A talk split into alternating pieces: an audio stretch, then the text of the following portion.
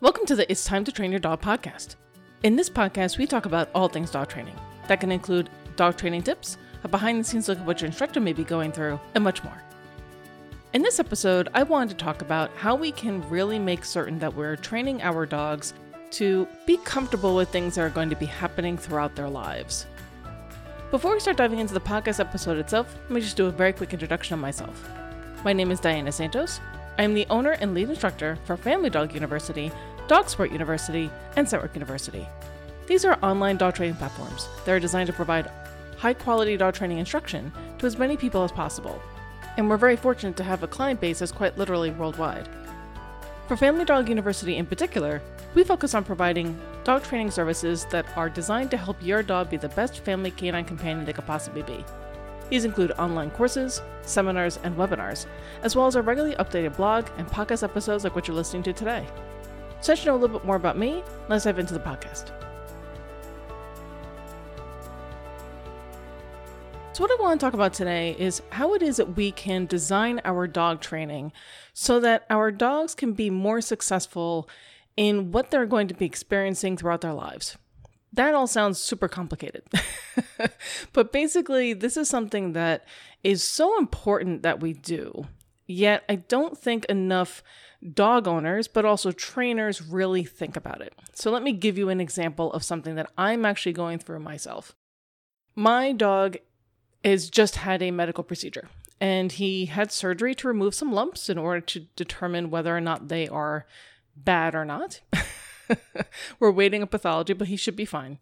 But because there were a number of sites that needed to have surgery done, the veterinarian placed him in a plastic cone for his head. So basically, to try to prevent him from bothering the incisions.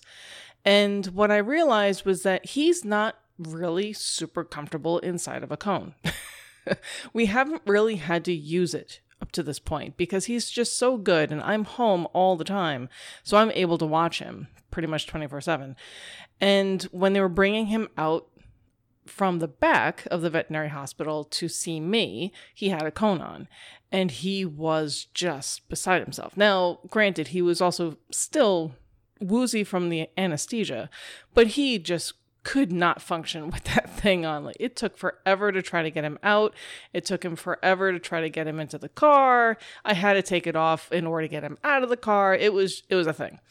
So all of this just showed me that we have not properly prepared in our training to help him be okay in wearing a cone. Because there very well may be a time where there is another medical procedure, or he could become injured or something else, where having a cone, albeit not the most fun thing for a dog to go through, but it may just simply be a necessity. There, there are no ifs, ands, or buts about it. He may have to have it on for his own well being. And it is derelict in my duty in being his caretaker to not allow him the opportunity to get used to it. Now, ideally, I would have done this if I had my stuff together before we actually needed it. Now, luckily for what he's going through right now, he is a saint as far as leaving his wound areas alone. Again, I'm home all the time. I removed everything from my schedule and I'm just basically watching him. And if I'm doing something else, I'm still quasi watching him. and so far, so good. But something that's on our agenda is to have him be okay with wearing that cone, with basically having the cone be something that is good, something that he is okay with, something that he may even look forward to.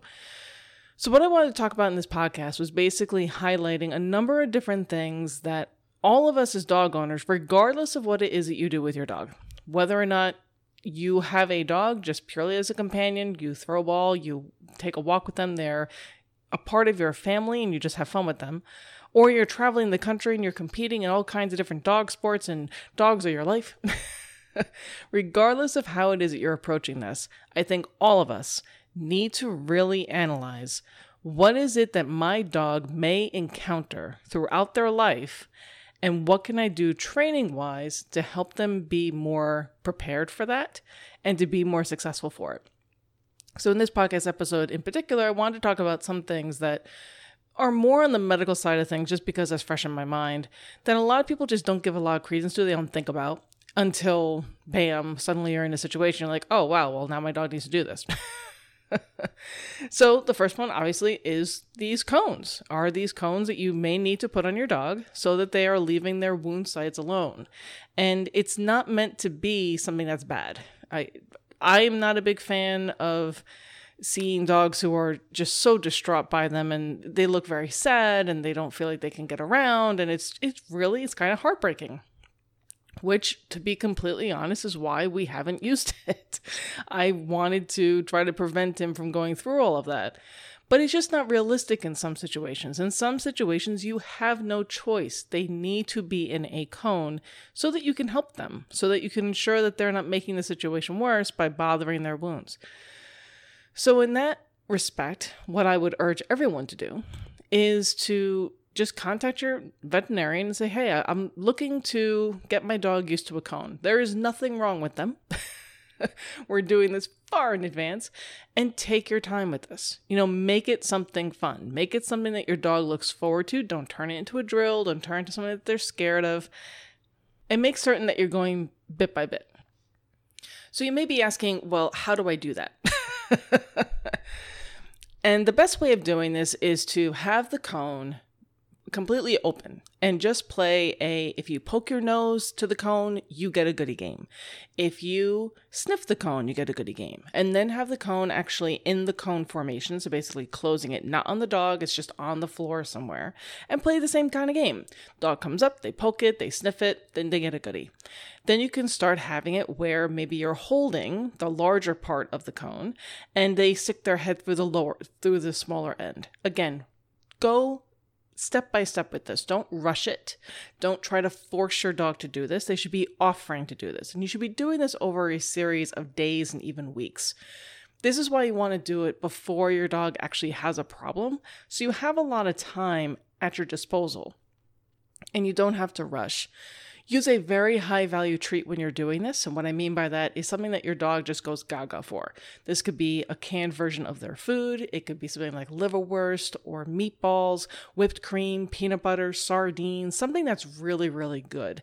So we're letting the dog know the cone equals this really great thing that I only get when I am working on having working on my cone exercise or I'm working on other things that may be a little bit more challenging. So, this is just something that you can try, and I would urge everyone who has a dog to do it because, again, at some point in your dog's life, they're probably going to have to wear a cone. And then once they're comfortable actually wearing it, where they're volunteering having their head go into the cone, then you can start incorporating helping them get around with it on. So having them at one end of the hallway and then having some treats in your hand, helping them go down the hallway with you, to turning corners, to being able to eat out of their bowl, to getting in and out of doorways, in and out of the house, in and out of the car car, you can turn this into quite the exercise. that again, you should be breaking up into tiny little steps. But if you were to take the time to do this, it's going to make such a big difference. When your dog does need to wear a cone, it's not that big of a deal because they have all of this background. That's what dog training is really supposed to be about. It's supposed to be how can I prepare my dog for what they're going to see down the line, particularly because they're living in a human world. There may be things that are just completely unnatural to dogs, but we ask them to do. And the more that we can prepare them for those things, the better it is. Another thing, as far as medically speaking, how we can prepare our dogs for things, is crate training. And I know there are lots of people who are completely and entirely against crate training. they think that it's mean. They think that putting a dog in, into a crate is just a terrible thing that you would never ever do. And everyone is entitled to their opinion. But something that you have to recognize is that there are two instances where your dog, more likely than not, is going to have to be in some kind of crate. If they ever have to be hospitalized, and if they ever have to be boarded. Another one, number three, is if you ever have to fly with your dog, they're going to have to be in a crate. So we have to understand that crating is a really important skill for our dogs. And if it's done correctly, your dog will love their crate. Their crate will be a good thing, not a bad thing. So, we actually cover some of this in our Mighty Management webinar that's offered on the Family Dog University website. But the big thing that I would just stress in this podcast episode is to ensure that when you are working on your crate training, it is never associated with something bad. It's never associated with punishing your dog or having them be berated as they're in their crate or anything like that. The crate should be a happy, safe place that your dog will actually even seek out if they want a break. Maybe there's maybe you have kids and they're having some friends over and you have the crate in the back room. The dog says, "You know what? I need a break from the kids. I'm going to go hang out in my crate." Maybe that's where they sleep at night. Maybe that's where they are safely contained if you're going to be out of the house for a couple of hours. Maybe you want to go to dinner and a movie and you didn't want them to have free reign of the house where maybe there are things that you're concerned they're going to try to rip up and destroy. Having them inside of their crate with a chew, like a stuffed Kong or a bone or a bully stick, that could really help again, the same thing that we were talking about with your cone, you want to make certain that you're doing this step by step. It is going to take some time, but if you put in that time and effort, it's going to make a huge difference in your dog's life. If you do have to hospitalize them, they're going to be in some kind of crate or kennel at the hospital. That's just the reality of it. If you have to board them, let's say there's a family emergency and you need to board your dog, you need to board them immediately because you have to jump on a plane because someone passed away in another state. It sounds like a sad situation, but it's not unrealistic. These things happen. You need your dog to be okay being inside of a crate. So, again, take the time when those things aren't happening to help your dog love their crate and to use it in as many different contexts as possible. So, as an example, maybe you like to meet up with friends so that you can do a walk with your dogs have the crate with you so that you can set it up at the friend's house. You can have the dog crated maybe before and after the walk. You can have it after the walk, where maybe you're just meeting up with your friend and you're just chit chatting. The dog is in the crate, they have a chew, and everything is great. Just make it part of their routine so that when they do have to go into a crate, either at the vet hospital, when they're boarded, maybe if they have to go on an airplane, or if someone else is watching them, that it's okay, that it's not such a horrific, horrible, oh my goodness, I'm going inside this tiny thing, what's happening to me? We want to prepare our dogs for these things. The other thing that we want to get our dogs used to is actually getting up onto something in order to be weighed. Again, this is all about thinking in the medical terms, but basically getting your dog onto the weighing table. A lot of veterinary hospitals now have tables that are actually pretty much on the floor. They are very close to it and they're not raised, which is great. It's a wonderful way to get your dog's weight, but you want to have your dog comfortable getting on it and then either doing a sit or a stand and just waiting there for a little bit. And you can actually work on this at home. You can take anything from a piece of cardboard to a piece, a, a lid for a plastic tote anything that's just slightly raised off the floor, and just get your dog used to getting on it either with all four feet or having them sit and just having them wait there for a little bit. Make a fun game of it. Make it something that your dog really enjoys so that you're not pulling them onto the weight in the doctor's office and you're trying everything you can to keep them staying there and the weight is going all over the place. Instead of all of that, you can just be like, oh, let's go do our weight. And then the dog just pops up there. They either do a sit or they stay on all four feet and they're perfectly fine. Again, just try to think about anything and everything that your dog is going to be experiencing throughout their life and what it is that you can do to help better prepare them. That's basically what I wanted to get people thinking about in this podcast episode. And we're actually going to turn this into a series where we're going to be talking about how we can incorporate some training ideas for things that your dog may be experiencing out in the world that may just not be correlated to your vet, but maybe just things that they're going to see throughout their life and how you can better prepare your dog for those things. The last thing I just wanted to talk about really briefly is when you are thinking of ha- helping your dog be better prepared for things such as medical procedures. One of the biggest things that you can do is to actually go to the vet's office with your dog when they don't have to go to the vet. and what I mean by this is visiting your vet's office just for your dog to say hi to a couple of the office staff, maybe even the vet if they're available, give the dog lots of goodies, maybe play with a toy, and then leave. Don't just always make the vet office a bad place. Don't always just make it the place that my dog goes to to have injections done, maybe they, their anal sacs expressed, having their nails done, all this stressful stuff. You don't want the vet's office to be this big stressful place. You want it to be a place that your dog actually enjoys as much as they can. And partner with your veterinarian and also all of their office staff and their veterinary techs. Talk to them. Let them know what your plan is. Let them know that you want to see is there a time in, during the day where it's a little bit quieter that you can just come in for five minutes at the most. They can come in, they can give some treats to your dog. You can say how great they are. Maybe they can go into an empty exam room. They can close the door, give them some more treats, and then you leave. Super simple, super quick. And they could appreciate that as staff because then your dog is going to be more accepting of them when they do have to come in, either for just a routine physical or if something were to actually happen. That way, your dog isn't so panicked when they do get there.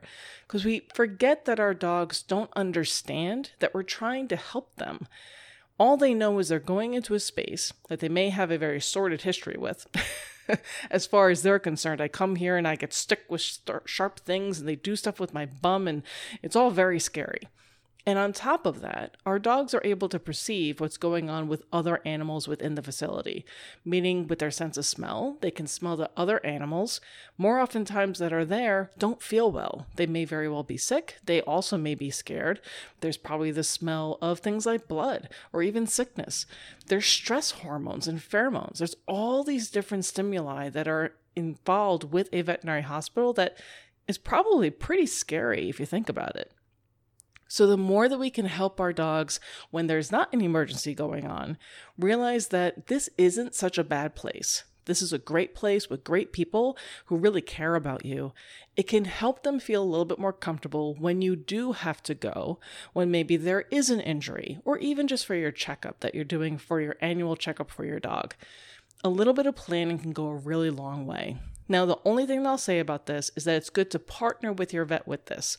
What I mean by that is check with the staff to figure out a time that works for them. You don't want to try to do this when they are just swamped with so many uh, patients. You're not looking to try to, you know, waltz your dog through a waiting room that's filled with 30 dogs. That's not going to work. So work with them. Figure out if there's a time during the day that you can go in for five, 10 minutes. It's nice and slow. Maybe it's like right at the end of their lunch and it doesn't have to be all the time. If you can do that once a week, once every other week, that'd be fabulous. And just something that you're letting your dog know, you know what? This is actually a happy place. This is a place that we do fun things and we see fun people. Sometimes we do this other stuff, like they like to look at your bum and stuff. but a lot of the time, we're there to have fun. We're there to have the treats and the toys and say hi to the people, and it's great. It's just something to think about. So I'm hoping that you all can recognize just how helpful and powerful it is to better prepare our dogs for what they may see out in the world and throughout their lives.